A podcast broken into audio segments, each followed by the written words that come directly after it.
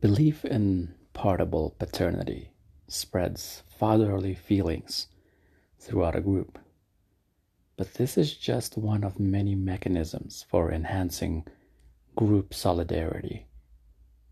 Anthropologists report numerous societies in which naming ceremonies and clan affiliations create obligations between individuals more binding than blood relations.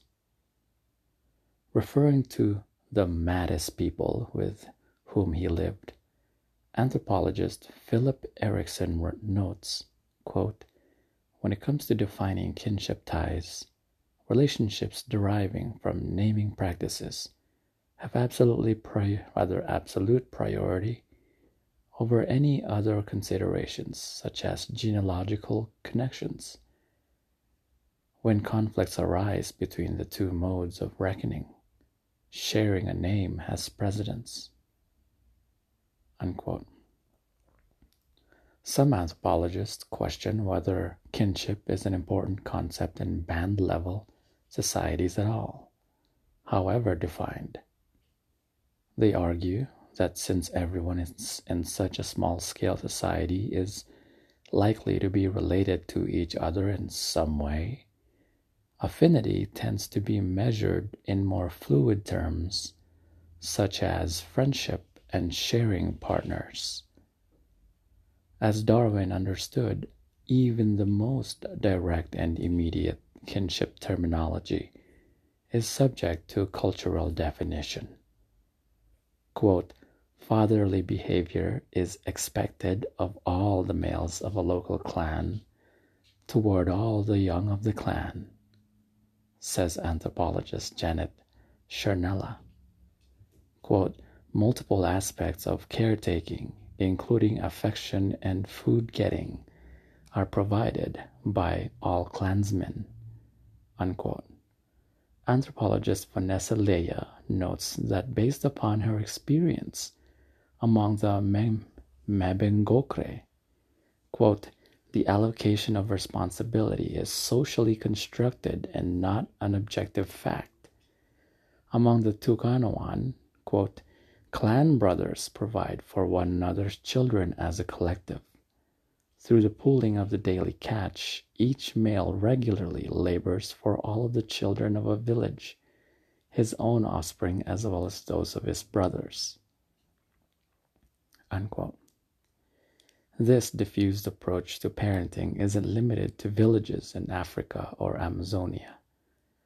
Desmond Morris recalls an afternoon he spent with a female truck driver in Polynesia.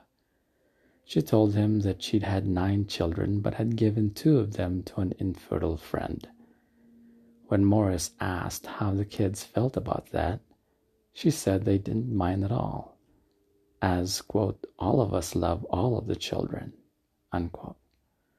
Morris recalls, "This last point is underlined by the fact that when we reach the village, she passes the time by wandering over to a group of toddlers, lying down in the grass with them and playing with them exactly as if they were her own.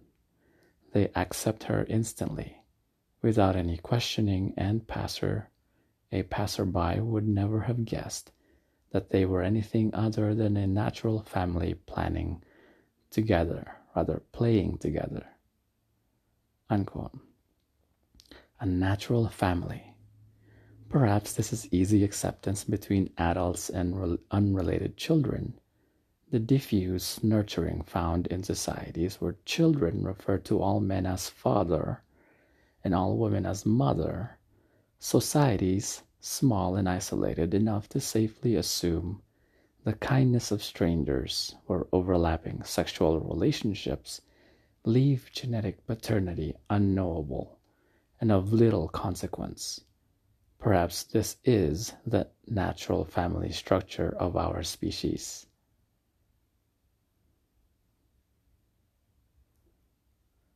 Could it be that the atomic isolation of the husband-wife nucleus with an orbiting child or two is in fact a culturally imposed aberration for our species, as ill-suited to our evolved tendencies as corsets chastity belts, and suits of armor.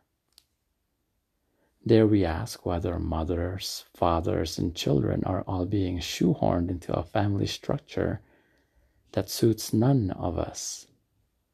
Might the contemporary pandemics of fracturing families, parental exhaustion, and confusing, resentful children be predictable consequences of what is, in truth, a distorted and distorting family structure inappropriate for our species?